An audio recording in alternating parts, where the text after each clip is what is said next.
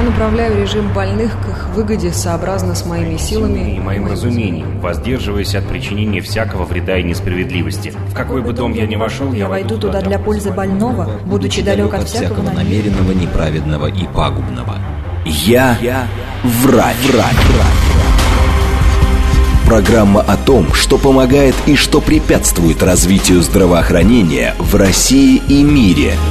О том, как жить, чтобы никогда не болеть.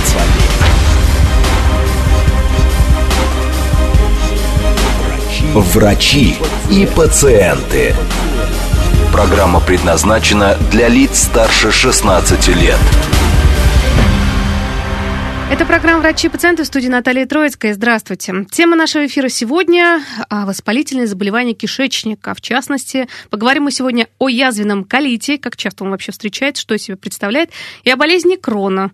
Итак, у нас в студии ведущий программы «Я стесняюсь своего тела» на телеканале Ю, хирург, колопроктолог, кандидат медицинских наук, заведующий отделением ФГБУН МИЦ имени Рыжих Варданян Армен рядышком напротив меня сидит, подозрительно улыбается, хотя тема такая, я бы сказала, серьезная, правильно? Здравствуйте, Арман. Да, здравствуйте, Наталья. Да, тема непростая, э, весьма очень актуальна в последнее время, особенно у нас в стране, так что с удовольствием расскажу все, что знаю. Давайте тогда начнем с самого начала. Что такое вообще язвенный колит? Или вообще про воспалительные заболевания кишечника сначала поговорим. Угу. Почему они вообще, собственно, существуют? Конечно, сейчас скажут, э, как мы питаемся, чем мы дышим, а стрессы, а т.д. и т.п. и понеслось. Ну, в целом, конечно, да, именно так и есть. Э, в первую очередь, когда мы говорим о воспалительных заболеваниях кишечника, мы подразумеваем э, два заболевания. Это язвенный колит и болезнь Крона. Несмотря на то, что они э, стоят в одной группе заболеваний, очень разные сами по себе болезни. Даже не знаю, с чего начать. Ну, начнем, почему возникают. Хороший вопрос. Ну, никто про это не знает. Если бы кто-то узнал, наверное, получил бы сразу Нобелевскую премию. Но пока, вот, к сожалению, не очень понятно есть только теории, э, о которых я не буду сейчас долго растекаться по древу. Это такая сложная молекулярно-генетическая такая больше история. Ох, наследственная? А, ну, не совсем наследственная, но а, есть разные теории. Есть молекулярно-генетическая, то, что есть, возможно, какая-то поломка в гене, но наиболее распространена э, теория аутоиммунного процесса. Что это такое? Это когда Э, наша собственная иммунная система начинает вырабатывать наши же собственные антитела против нашей же собственной кишки. Что-то значит, по поводу онкологических клеточек, что-то как-то вот, знаете, рак Онкология, похож, нет? да, есть, Где-то близко есть это? ассоциация, потому что язвенный колит действительно очень часто ассоциирован с развитием рака толстой кишки, и это целая отдельная проблема. Болезнь Крона и рак возникает несколько реже, но если мы возьмем общую популяцию людей и рак, например, тонкой тонкой кишки, поскольку при болезни Крона чаще всего поражается именно тонкая, то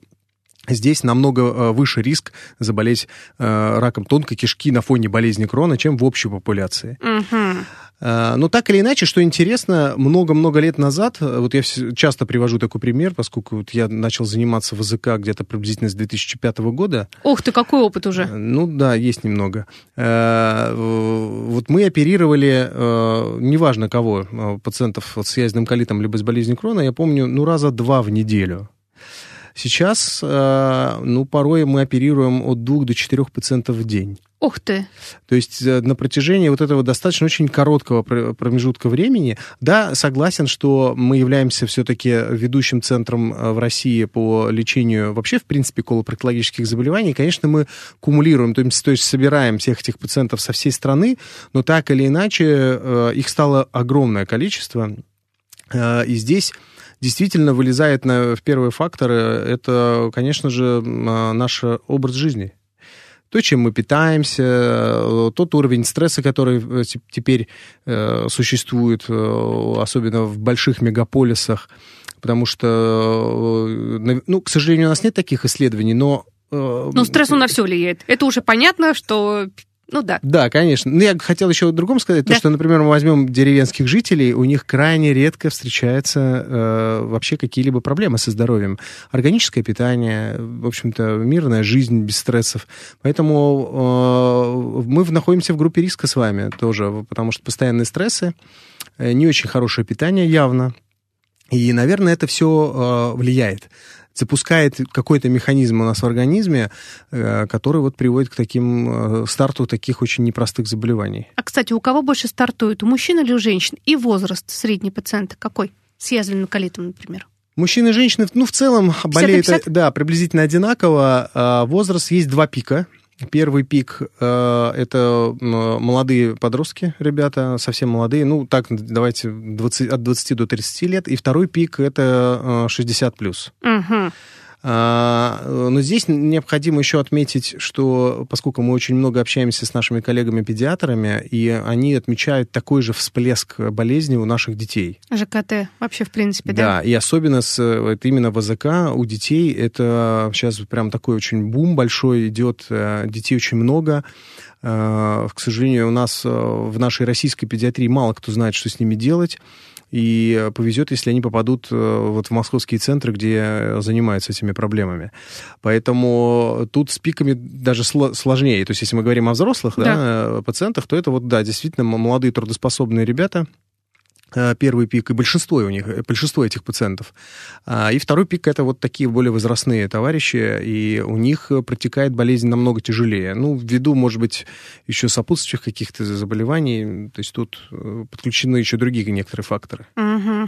Ну вот, кстати, по поводу фактора риска мы тут уже перечислили. И, к сожалению, причины, как мы поняли, не до конца известны. Факторов миллион, которые может, в принципе, практически к любой болячке отнестись эти факторы ожирение в том числе. По поводу детей хотела немножко добавить и спросить у педиатров. Ну, они же бьют, ну, наши педиатры бьют бич, что детей с ожирением очень много. Неправильный образ жизни, питание, компьютеры круглые сутки у глаз и все остальное.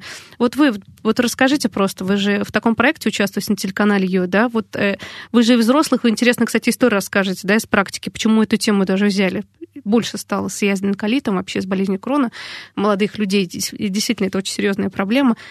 Но все же начинается все равно какие-то моменты в детском возрасте, и запуски какие-то происходят серьезных заболеваний именно в детском возрасте.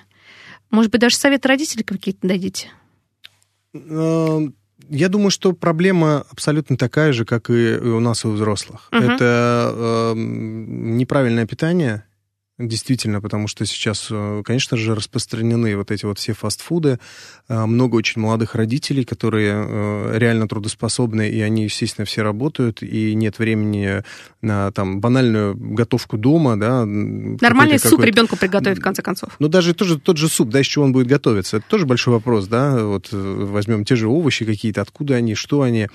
И вот вспомните, давайте, вот наше, наше детство, ну, у нас не было такого количества гаджетов, и мы как-то не бесились, когда там играли в игры, вот, что у нас что-то не получается. А сейчас, ну, вернее, бесились, но это было уже в таком серьезном возрасте. Там, я подросток был, э, когда первые там какие-то приставки появились, да, а сейчас дети уже с 4-5 лет... Да уже, с месяцев уже ну, перед вот, коляской вот, да. смартфон приклеен. И, наверное, да. это все-таки влияет как-то на эмоциональный фон, и действительно тоже запускает все эти механизмы. Я думаю, что приблизительно все то же самое, как и у взрослых.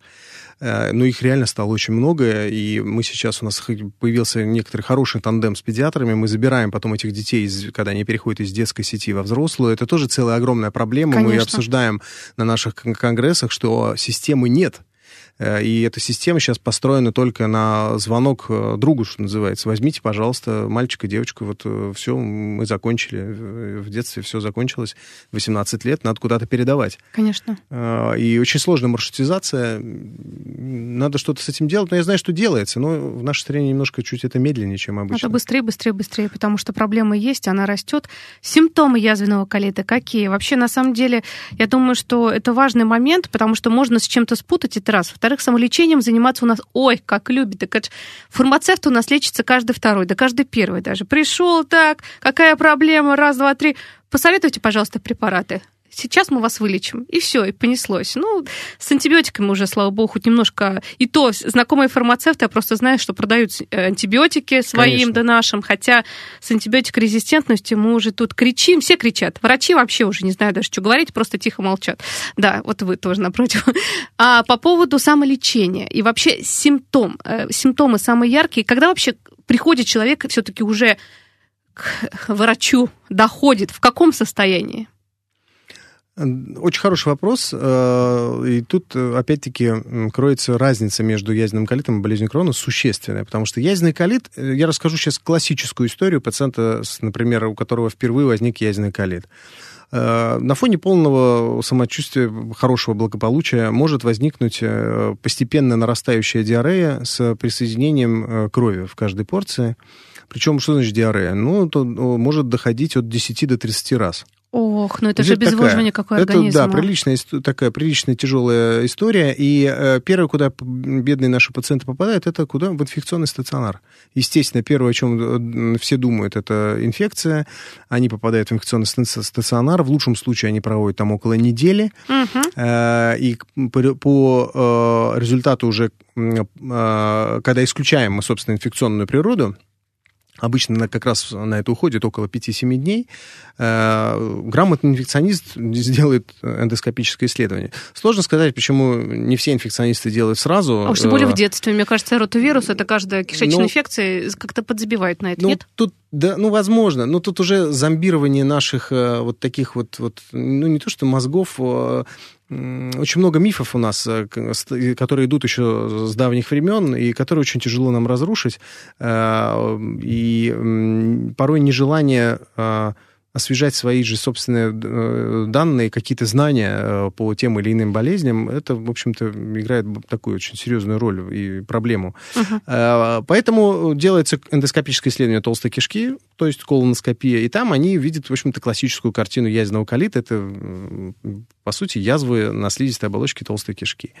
И вот дальше повезет этому пациенту, если он оттуда его отправит в какое-нибудь грамотное отделение гастроэнтерологии, которых у нас в стране почти не осталось, поэтому он, наверное, попадет в терапию, где видели таких пациентов пару раз. Вот. И, в общем, пока этот пациент дойдет до э, специалистов, которые занимаются в этой области, да, порой э, нередко к нам этих пациентов приносят на руках. Ну вот, да, к сожалению, до того до, до, доходит именно до этого. Вы правильно сказали, происходит не просто обезвоживание, там потеря вообще всех микроэлементов О. в организме, белков, э, потому что пациенты не могут есть уже, истощаются. Это там похудание э, такое серьезно прогрессивное. Они могут терять до 20, до, даже до 40 килограмм своего веса. Э, и здесь главное уже нам понимать, э, на, насколько Э, возможности консервативной терапии э, можно, мы, мы можем использовать. Да. Потому что, конечно, ВЗК должны лечить гастроэнтерологи. То есть мы, хирурги, Э, помогаем гастроэнтерологам ликвидировать какие-то осложнения, которые возникли на фоне э, либо язвенного колита, либо болезни Крона. И с язвенным колитом ситуация не, непростая, потому что лечение сложное, это гормональное лечение, потому что гормоны, мы все знаем, они здоровье особо не приносят, но очень хорошо воздействуют на э, как раз-таки источник воспаления. То есть постараются его купировать, как-то как остановить этот процесс. Дальше надо смотреть. Сейчас очень широко развивается так называемая биологическая терапия или генно-инженерная терапия. Да. Это вот такие сложные препараты, очень дорогостоящие. Э, их очень непросто получать. Э, целая организационная такая система построена, чтобы можно, э, для того, чтобы разрешить пациенту принимать эти, эти препараты.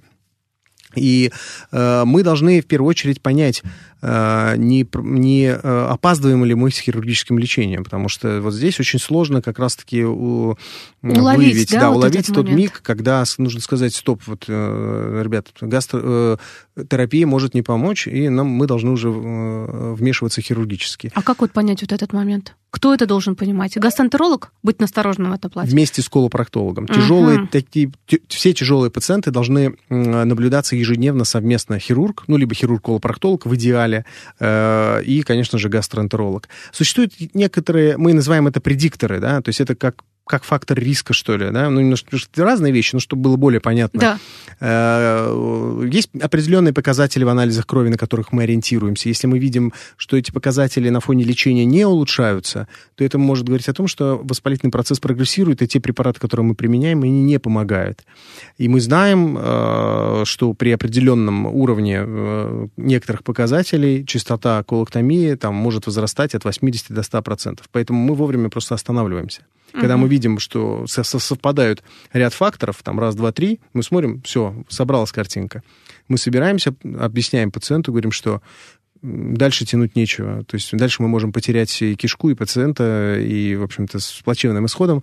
Поэтому самое главное вовремя э, прооперировать пациента, чтобы спасти ему в дальнейшем жизнь. Вот что самое главное, да, на самом деле. Как проходит операция вообще? Что, какая это вообще сложная операция? Лапароскопически, открытыми способами? Потому что вот это вот интересно. Ну, все же переживают, что любая операция, ну, это хирург тоже говорит, хирурги говорят, что лучшая операция это не сделанная операция, это лучший вариант для всех, на самом деле, как и для пациента.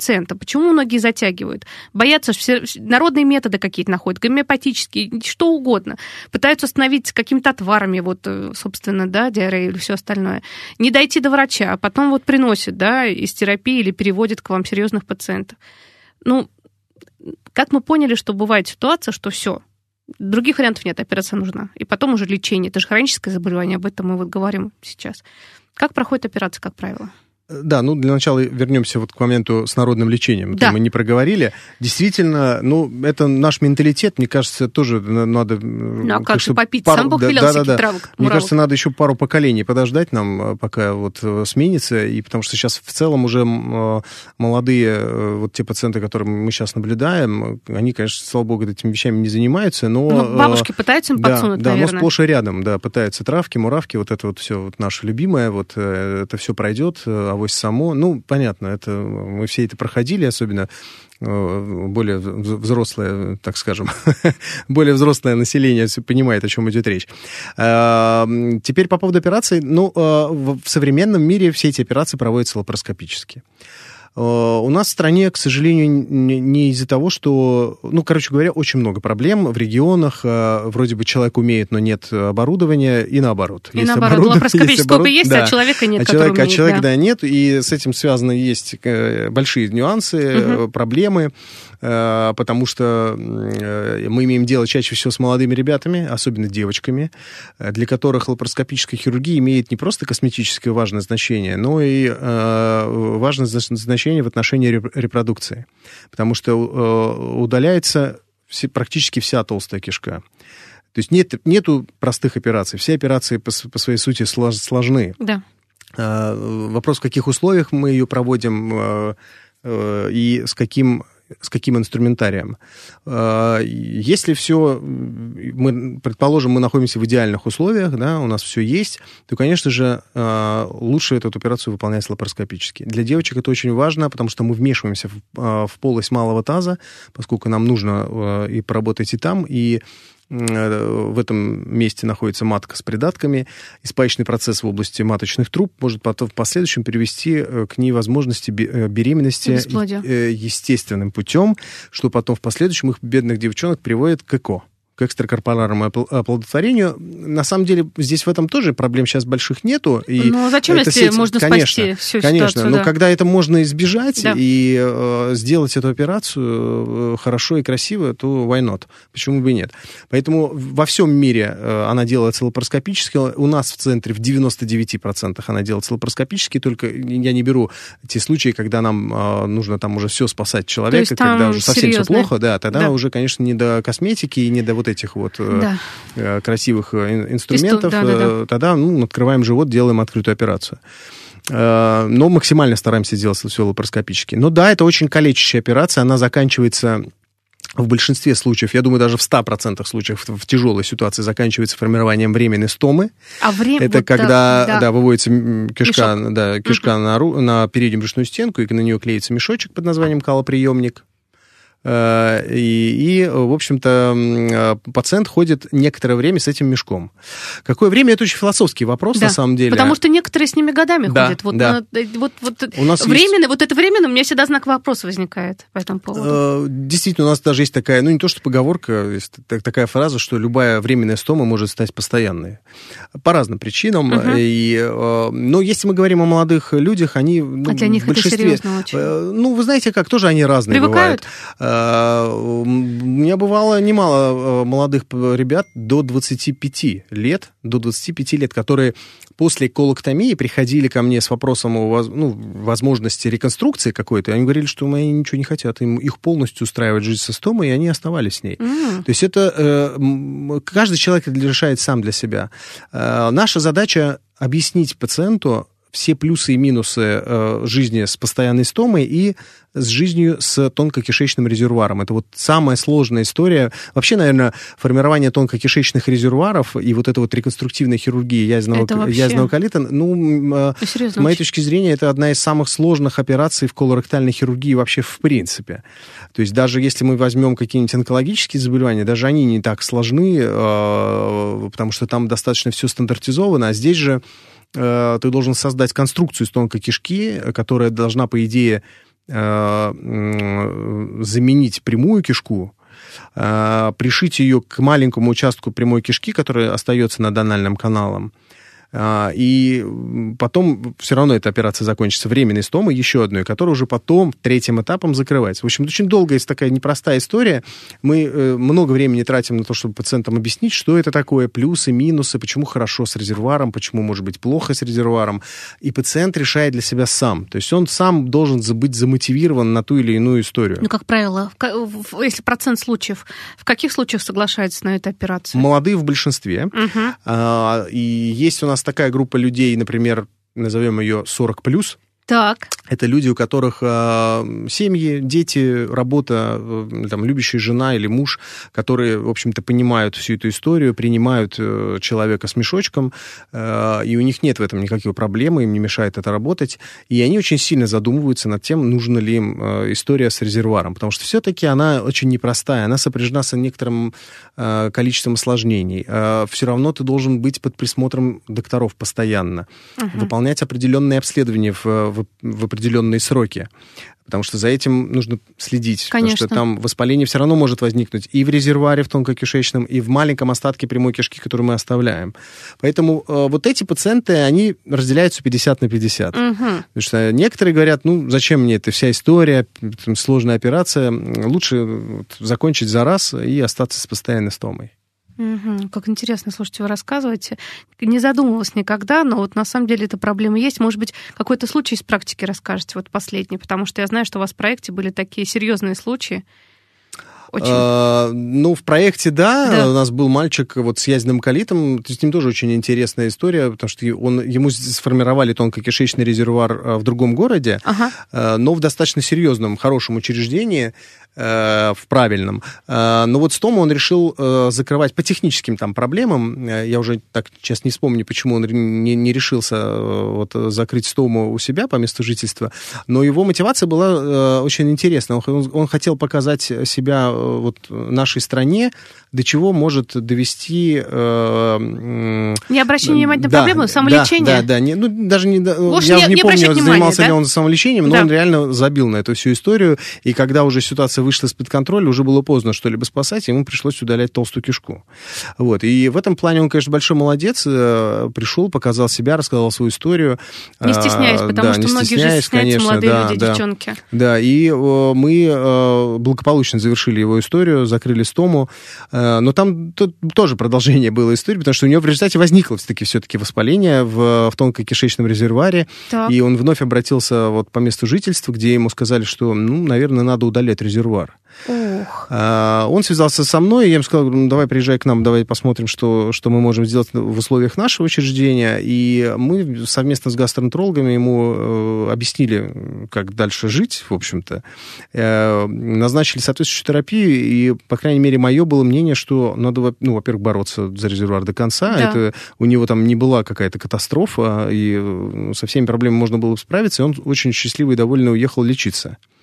Но это да, это та история, когда действительно вот мотивация у человека на резервуар, э, невзирая ни на что, он готов э, бороться за жизнь без мешка. Э, да. Тут вот такие моменты, на самом деле, очень интересны, дорогие друзья. Напомню, сегодня у нас тема эфира очень интересная.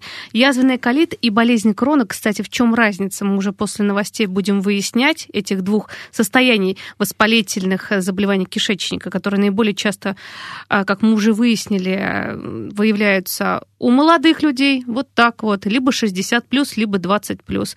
Ну и у детей, кстати, к сожалению. Поэтому надо следить за собой. И если вдруг проблемы есть, не игнорировать, обращаться к врачу. После новостей вернемся. Я направляю режим больных к их выгоде сообразно с моими силами и моим разумением, воздерживаясь от причинения всякого вреда и несправедливости. В какой бы дом я ни вошел, Я войду туда для пользы больного, будучи далек от всякого намеренного, неправедного и пагубного. Я врач. врач. Программа о том, что помогает и что препятствует развитию здравоохранения в России и мире. Врачи и пациенты. Продолжаем наше общение. Напомню, у нас в гостях ведущий программы «Я стесняюсь своего тела» на телеканале Ю, хирург, колог, проктолог, кандидат медицинских наук, заведующий отделением ФГБУН МИЦ имени Рыжих. Армен Варданян очень интересно рассказывает, честно, на самом деле. Я думаю, что многие сейчас наши слушатели, э, может быть, даже будущие ваши пациенты, слушают и думают, так, что же я как-то вот, как-то вот смотрю, где по пути на работу туалет, а не схожу к специалисту. К сожалению, такое есть, потому что язвенный колит, как мы выяснили, Сейчас все больше и больше таких пациентов появляется. Образ жизни, стрессы, неправильное питание, малоподвижный образ жизни. Как же про это не скажем? Потому что, как, ну нет, молодые люди больше спортом занимаются. Но, тем не менее, ну и вредные привычки, куда же без них. Все это может спровоцировать. Причина непонятна, может раз возникнуть, наследственность, может быть, какая-то есть, но кто знает, опять же, все это, все это витает в облаках. Причина непонятная. Но и понятно, что это хроническое заболевание. С этим можно жить. Кстати, вот как жить, но перед тем, как мы уже будем говорить образ жизни, питание, лечение, как, какое время проходит обычно до именно хирургического лечения, по наблюданию, опять же, по вашим наблюдениям, да, какой период жизни человек на препаратах, а потом уже э, только так. Ну, в общем-то, хотелось начать, какие виды бывают язвенного колита. Кстати, ведь они же бывают разные. Вот вы сказали, иногда приходится жизнь спасать, потому что там вообще в таком все состоянии мама не горюет. Тут уже даже не, не лапароскопическая операция, тут уже с ними даже... Вот расскажите, ну вот, к сожалению, у нас есть такой момент, что у нас сейчас говорят онкологи, раньше выявляет, например, это я уже параллельно тут веду, да, а, первую, вторую стадию стали больше выявлять, может, потому что больше выявлять стали, но на самом деле обращаются многие на третьей, четвертой стадии с онкологическими заболеваниями. Про кишечник туда же. Вот, сразу такой большой вопрос, Армен. Ну, э, э, здесь... М- не совсем, да, аналогия, наверное, правильная, но совершенно иная, если мы сравниваем с онкологическими пациентами. Э, например, вот сколько проходит времени, да, от начала заболевания до хирургии? Да, да. оно может и не дойти, действительно. Э, формы, вы правильно сказали, бывают разные. Мы различаем их по атакам, то есть есть э, легкая атака, средне-тяжелая атака, тяжелая атака и сверхтяжелая а атака. что это за атаки? Что это ну, такое? это атаки, это, по сути, вот клиническая картина. То есть вот, э, ну, легкая атака, например, это может быть там 2-3-4 раза стул, там может быть кровь. Э, мы, там есть определенная классификация. Мы смотрим по определенным таблицам, и все это не из головы, а как бы высчитывается. И, конечно, если мы говорим о легкой и средне-тяжелой, то это достаточно легко лечится. И легко перевести этого пациента в ремиссию, и он может в этой ремиссии всю жизнь прожить и вообще потом забыть про это. Ой, если он будет соблюдать все миллионы правил. Ну, в общем, да, он должен быть всегда под, под присмотром докторов, что бывает крайне редко. А если мы говорим о хирургии, то э, в основном подвергаются э, операциям пациенты с тяжелой и сверхтяжелой атакой, и то не все. Это порядка 20-30% из всех пациентов с тяжелыми формами. То есть, с одной стороны, вроде бы немного, но если мы вот перейдем, например, в абсолютные числа, возьмем 100 пациентов с тяжелой и сверхтяжелой атакой, 30 человек э, будет прооперировано. Угу. Вот много это или не мало? Ну, ну это, это немало, да. я бы так сказал. Это, да, достаточно. А, и то вопрос еще, сколько из этих 70 потом через некоторое время опять попадет на операционный стол. Я думаю, что еще половина, наверное. То есть э, э, пациентов с тяжелой и сверхтяжелой атакой становится их больше. Это связано все с теми же проблемами, о которых мы рассказали. Другая же история э, с болезнью Крона. Да. Потому что мы как-то отошли от нее. А в чем что... она Вот, кстати, да, в чем разница? разница? Да. Это вот же вот, вот многие путают, либо ставят и, как будто это и, или. Почему-то какое-то сравнение есть, но это же разные вещи вообще абсолютно. Разные вещи, но очень сложно отличить бывает одно от другого. Почему? Э, потому что это вот опять-таки проблема незнания. Диагностики и незнания. И незнания, и диагностики. Терапевтов, врачей и вообще всех да. на свете. А, угу. Все-таки, когда мы говорим о болезни Крона, мы подразумеваем тонкая кишка, и особенно то место, которое называется у нас илиоцикальный переход, это то место, где тонкая кишка переходит в толстую. И там рядом сразу же аппендикс. Вот это вот место, вот справа. А, и самая частая локализация болезни Крона именно там. Угу. Да, бывает у нас болезнь Крона толстой кишки, и это та ситуация, когда чаще всего ее путают с язвенным колитом, либо наоборот. Видят болезнь Крона, но на самом деле это язвенный колит. Чаще всего так происходит. Потому что болезнь крона толстой кишки – это очень редкая история, и таких пациентов не так много. А если мы сравним с пациентами с язвенным колитом, их значительно больше. Угу. И эндоскописты не так часто видят одно и другое, поэтому, когда они видят что-то похожее, они, в общем-то, пишут то, что им придет в голову. Угу.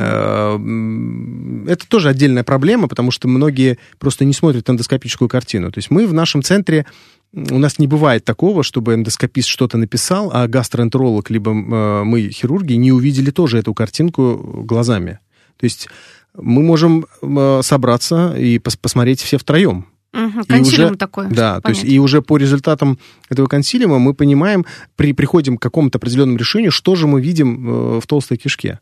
То есть вот этот подход, он, конечно, организационно очень сложно осуществим где-то в регионе. Я думаю, что это невозможно. Но для этого существуют вот эти вот крупные центры, федеральный да, центр, да. федеральные центры, угу. куда и нужно отправлять этих пациентов, чтобы мы разбирались. Которые, тем более, такие пациенты под знаком вопроса. Конечно, ну, обычно так, обычно так и происходит. Давайте поставим пациенту болезнь крона и отправим в институт колопроктологии. Там разберутся. Я на самом деле это прямо же... Так и так прям вот говорят, нам пациенты приходят и говорят слова докторов. Ну, хорошо, хоть отправляют. Вы уже тут точно уточ... Совершенно Это вот самое главное, потому что могут поставить просто, да, ничего страшного. Попейте что-нибудь, и все пройдет. Да, да. У нас это, ведь могут так. Чего ж нет? Э, слава богу, вот молва идет, и наш центр знают, и с удовольствием отправляют, потому что мы стараемся брать абсолютно всех пациентов, если это наш профиль. И возвращаясь к болезни Крона, да, там все намного сложнее, потому что клинической картины характерной нет. То есть? То есть невозможно понять по симптомам, крон ли это. И, э, к сожалению, э, у многих пациентов проходят годы до того момента, пока им ставят правильный диагноз. Ух ты. То есть их начинают искать, там что-то их беспокоит, там какая-то мелочь, там что-то ноет живот, ну как, как какая-то... Ну как обычно что-то такое, да? да? что-то вот такое, что, да, да, может чуть почаще стать стул, там, ну диарея, ну вроде без крови, ну 5-6 раз, ну выпил лапирамид, стало легче. То есть и вот они вот болтаются вот так вот от, от врача к врачу, пока э, какой-нибудь случайно доктор не назначит какую-нибудь компьютерную томографию, да еще и попадется грамотный диагноз, который увидит там уже, например, терминальный лид, так называемый. Это да? что? Это когда э, болеет вот как раз-таки вот этот участок тонкой кишки, который входит в толстую, вот где аппендикс. Вот. И там уже есть характерные симптомы рентгенологические, их очень хорошо видно на компьютерной томографии, если ты понимаешь, что ты видишь. Угу.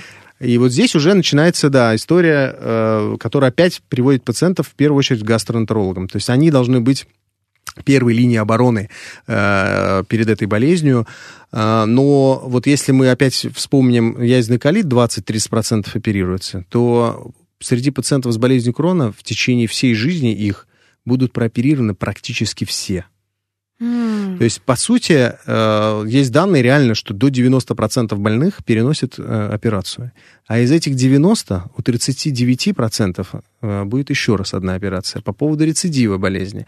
То есть болезнь крона неизлечима. Мгм. Если мы с язвенным колитом, ну, худо-бедно можем взять, удалить всю толстую кишку. и Да, вывести всё, стому и да, как бы и жить нет спокойно. язвенного колита Да, больше. да. А то с кроном так не получается.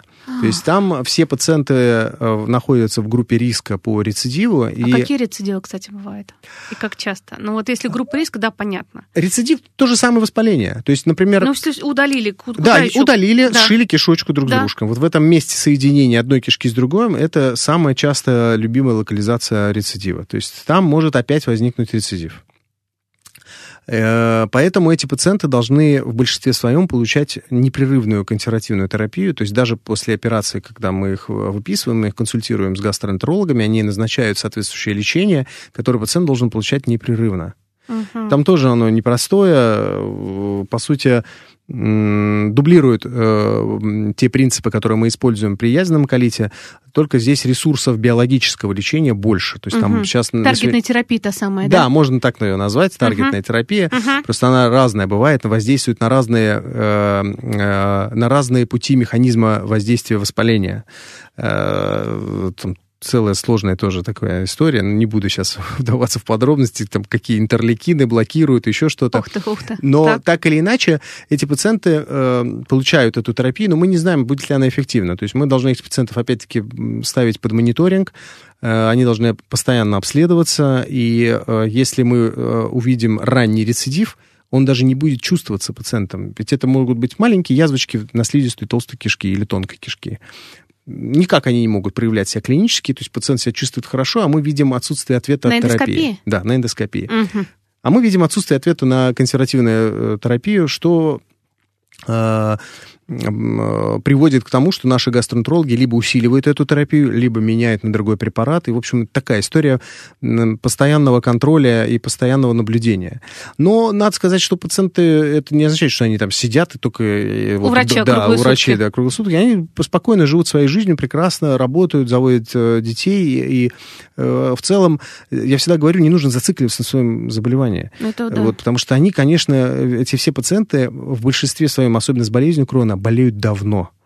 Э, Не так часто мы оперируем пациентов, э, например, с какой-то острой формой, там, которые успели поболеть там полгода. Нет, они уже намучились прилично.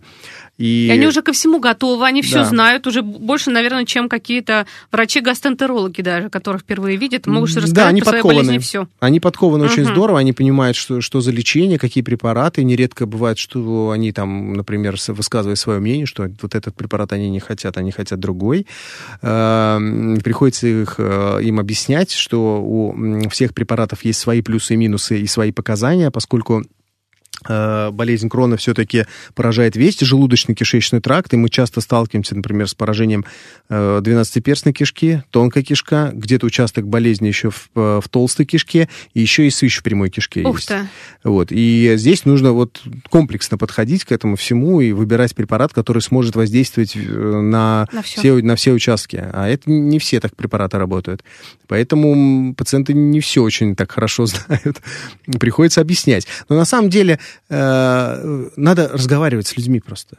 Вот, э, вот эта вот история на отвали, там, когда ты ничего не объясняешь пациенту, э, она ни к чему хорошему не приводит. Да, вот выдали список и читайте. Да, Но это очень верно. важно, потому что любой врач, вот мы об этом постоянно говорим, это важно, должен быть психологом. Потому что когда человек пришел к тебе с серьезным заболеванием, да с любым заболеванием, если ты с ним хорошо поговорил, я понимаю, в госполиклиниках не всегда есть время, да, в наших там поговорить, э, обсудить все и прочее, прочее.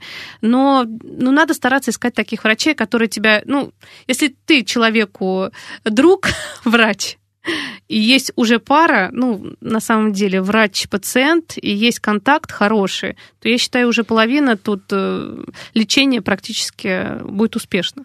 В половине Пробле- случаев, как минимум. Проблема в головах. Ведь, э, ну, что значит не хватает времени? Ну, в госучреждениях. Ну, э, я не знаю, ну, давайте возьмем какую-нибудь э, городскую больницу где-нибудь в регионе. Давайте зайдем в отделение в 4-5 часов дня. Ну, мы сколько там найдем врачей? Да, ну, и никого же не будет, э, если уж смотреть в правде в глаза. Э, Я же, конечно, не обобщаю, но во многих учреждениях такая ситуация. Ну и потратить э, 20 минут на общение с человеком, мне кажется, э, проблем не возникает. Э, Во-первых, он о тебе будет хорошего мнения, и не будет вот этих вот безумных количествах э, жалоб, которые пишут. Ведь почему все пишут жалобы? Потому, Потому что, что- они не понимают, они же Конечно, ничего да. не знают. Им никто ничего не объяснил. Ведь если ты человеку все объяснишь, да, потратишь время свое, да, ну а как без этого? Ну, э, мы, мы же ведь для чего-то учились, вот, да, на, на, на докторов. Не просто же зайти в, в операционную, э, вот, э, Чик-чик да, и уж это я вот вс- всегда вс- при- привожу такой пример.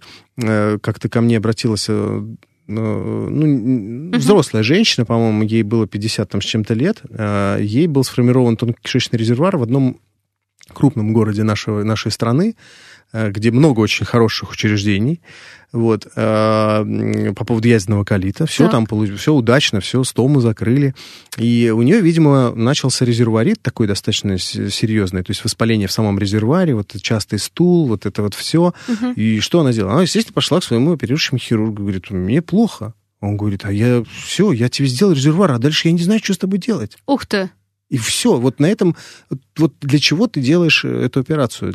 Операцию ради операции? Нет. Ну, поэтому показать... Или показать какую-то свою значимость, что я вот умею это делать и сделал там один раз. Э, к сожалению, есть такие нюансы и проблемы. Опять-таки, проблемы все в наших головах, надо ломать их. Абсолютно. По поводу образа жизни. Вот вы что лично рассказываете и наставляете своих пациентов. Если поставлен диагноз, давайте уже болезнь крона возьмем. Потому что раз вы сказали язвенный колит, хоп, стома, хотя тут тоже такая ситуация, если мы как раз смотрим, что это, ну, видим, что это картина, это молодой человек, молодая девушка, которая вся жизнь впереди, а тут выведена стома, и, конечно же, тут возникает вопрос, э, вы рассказываете о плюсах и минусах. Кстати, вот давайте как раз и о плюсах и минусах поговорим. Стомы, либо э, как раз формирование э, реконструктивного резервуара плюсы и минусы. И мы уже поняли, что молодые люди там уже на все идут, лишь бы как бы убрать стому жить спокойно, как бы на все согласны. Но тем не менее. Очень простой вопрос. Я говорю про это постоянно с нашими пациентами. Со стомой один большой плюс нет болезни. Минус только тоже один. Косметический дефект на животе. Все проблемы со стомой – это в голове у пациента.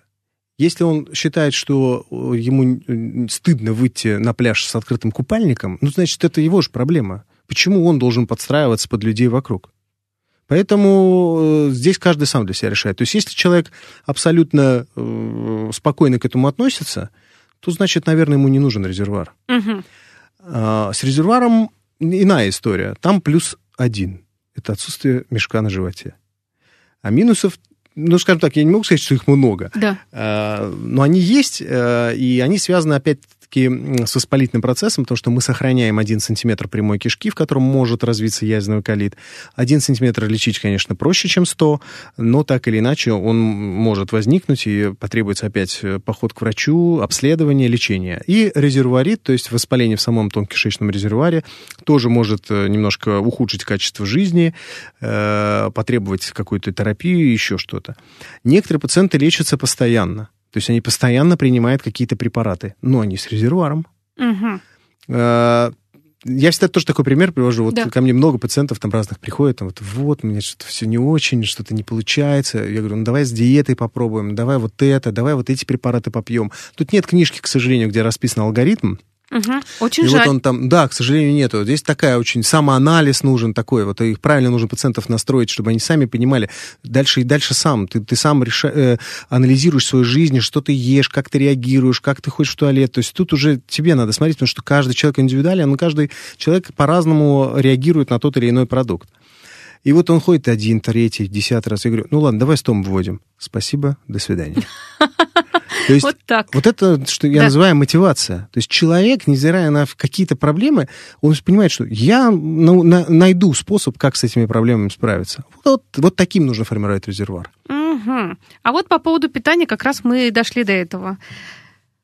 Идеальное питание для человека, у которого есть диагноз язвенный колит, болезнь крона или вообще, в принципе, воспаление, воспал... какой-то воспалительный процесс в кишечнике. Хронический, круглосуточный, повсеместный что нужно, что можно, что нельзя, потому что как-то у нас же любят какие-то ферменты попить, чтобы все утихомирилось, и вроде, ать, а я же все выпил, все у меня будет хорошо, можно и нарушить диету-то, и вот это, и то, и третье. Вообще идеальная диета для больного человека, скажем так, да, у которого есть уже диагноз, ну хорошо, даже в ремиссии, а уж в стадии обострения, мне кажется, там вообще уже никто ничего не хочет есть, кроме воды, это понятно, потому что человек себя не очень чувствует.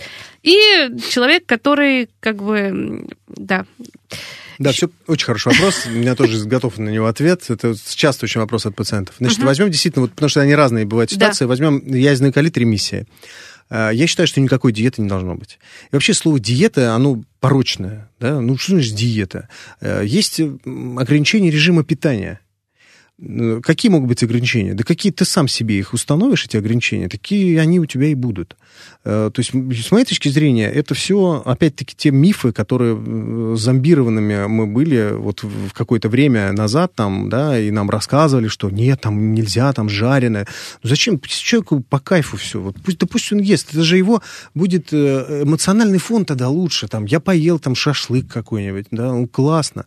Но почему? Кто сказал, что это должно вызвать рецидив? Заболевания. В книжках так написано. Ну вот, да, на заборе В интернете, тоже. конечно, Да, что ж там вот тоже это нельзя, написано. то нельзя, то нельзя, вообще все паровое. Диета стол номер пять, что у нас там, какие еще Да, столы да, есть, да, вот которые опять столы, идеальные все, да, вот Да. отварные, все это на пару и вообще. То же сам- Алкоголь, никотин. Да, алкоголь можно. Ну, вот с никотином согласен. Э, Я э, э, могу привести здесь данные официальные, потому что действительно с кроном курение вызывает рецидив заболевания, ну, то есть нужно бросать. А вот с язным колитом забавно, курильщики болеют реже. Да вы что? Да, ну, не знаю, тут не буду советовать курить. Нет, не начинать. надо. А а то сейчас это вдруг скажешь некоторые товарищи, С а алкоголем, понятно, очень много вопросов. И я могу открыто сказать, что в лечебных дозах, пожалуйста, если ты не в активной форме заболевания. ну, Лечебная доза столовая ложка, мы об этом помним в неделю. С кроном такая же история. Вот э, выписываем пациента после операции, все, все нормально, у него уже нету активной формы болезни, да, мы все соединили, без стомы, все хорошо. Он спрашивает, какая у меня должна быть диета? То же самое. Это все мифы. Я считаю, что никаких не должно быть серьезных... Что значит опять А ведь диета? настаивают. Я знаю, что настаивают. Потому Чушь. что как это, как это, как это никакой диеты? Вы что, это же такое серьезное заболевание? Да. Да. после лечения. Мне кажется, у вас пациенты прям вот а-та-та. Нет? Э, Да? Нет, они Спорят? все очень, нет, Или они это все 60 очень плюс в довольны. основном наши спорят, Да, да, любят? честно говоря, со мной что-то никто особо не Ну, спорит. как хорошо-то. Ну, это прекрасно. Э, Единственное ограничение может быть по цельному молоку, и то, если действительно у пациентов с ВЗК существует э, некоторая лактозная А недостаточность. вообще это часто такое встречается у пациентов? Вот честно, потому что Я у нас ведь это часто. модная тема. Да, я не часто таких встречал, но я... Без молока, да. Ну, потому что у меня недостаточность. И это многие встречаются, как на вегетарианство переходят вдруг. Ну, пожалуйста, не пей молоко, ешь все остальное. Понятно? Понятно. То есть питаться можно абсолютно как вот как вам хочется, так и питать. Если ты в ремиссии, я считаю, что ограничение режима питания никакого не должно быть. Только тот, который э, сам человек для себя создаст. Например, что-то просто плохо переносит. Ну, не ешь. Хочешь не, не есть э, шашлыки, там еще что-то, ну, сиди на ПП, на правильное питание. Ну, пожалуйста, это же... Но Вот от каких-то ограничений, да, я не вижу здесь смысла. Вот, кстати, вот мы не коснулись этой темы только в начале самого эфира, что вот э, и болезнь крона, и язвенный колит в каких-то случаях может привести действительно к онкологическому процессу. Вот, так как мы говорим вот про колоректальный рак, который прям вообще у нас в России на первых местах, к сожалению, потому что у нас, в принципе, колоноскопию, гастроскопию у нас как-то вот как-то очень редко любят, к сожалению, это вообще увлекаются этим в кавычках сделать, потому что кто-то стесняется, кто-то боится, вот никогда никаких проблем нет и не будет. А потом онкологи нас возмущают, что на 34-й стадии тут уже что там спасти, если метастазы везде и прочее. Спасают, все, но это какая жизнь, да, у человека. Серьезные заболевания и серьезное лечение, химия и какая-то невозможная терапия. Ну, казалось бы, это все профилактируемо. Вот расскажите вот об этом, пожалуйста. А как часто у пациентов с язвенным колитом, вот, на, вот по вашей практике вообще, с болезнью крона возникает уже перерождение действительно, уже рак на прямой прямой кишки или что-то подобное. И вообще ваши отношения. Стало больше, нет, кто просто для профилактики. Потому что у кого есть заболевание хроническое, я знаю, что люди все равно по-другому мыслят, и они идут, они обследуются, они сдают анализы, они наблюдаются, кто действительно хочет жить и жить хорошо. А у кого ничего не выявлено, ну, беспокоит, так я же выпью каких-нибудь таблеточек, и все, все будет окей. А, э, По поводу болезни Крона здесь сразу можно про это сильно много не обсуждать, потому Ага. что это крайне редкая история. А вот с язвенным колитом, да, здесь э, э, колоректальный рак прямо пр- пр- пропорционален анамнезу заболевания, то есть продолжительности, э, через сколько лет болеет человек. То есть чем дольше болеет человек язвенным колитом, тем выше риск развития рака толстой кишки. Мгм. Этот риск, у нас есть такое пороговое значение, э, 8 лет анамнез, то есть 8 лет человек болеет э, язвенным колитом, все, он должен попадать уже под скрининг колоректального рака и должен проходить э, обязательно ежегодные колоноскопии. Э, м, Существует определенная методика, называется она хромоскопия. Это когда во время колоноскопии окрашивается слизистый специальным красителем, и мы видим изменения в слизистой оболочке, э, которые не видно невооруженным глазом, которые мы можем заподозрить наличие уже начала рака. И вот тогда, э, да, это нужно уже удалять всю толстую кишку. Раки эти очень агрессивные, они э, отличаются от обычного рака толстой кишки тем, что очень часто метастазируют. И здесь несвоевременная диагностика К сожалению, мы, конечно, кишку-то удаляем, но прогноз у этих пациентов плохой. Мы, мы не будем, конечно, на этом заканчивать наш эфир. Будет вторая часть обязательно. Я скоро приглашу Армена еще раз к нам в гости, потому что тема нужная, полезная интересная. Было очень приятно. Спасибо вам большое. У нас в гостях был ведущий программы «Я стесняюсь своего тела» на телеканале Ю, хирург, колопроктолог, кандидат медицинских наук, заведующий отделением ФГБУ МИЦ имени Рыжих Армен Варданян. Спасибо вам большое. Спасибо, всего доброго.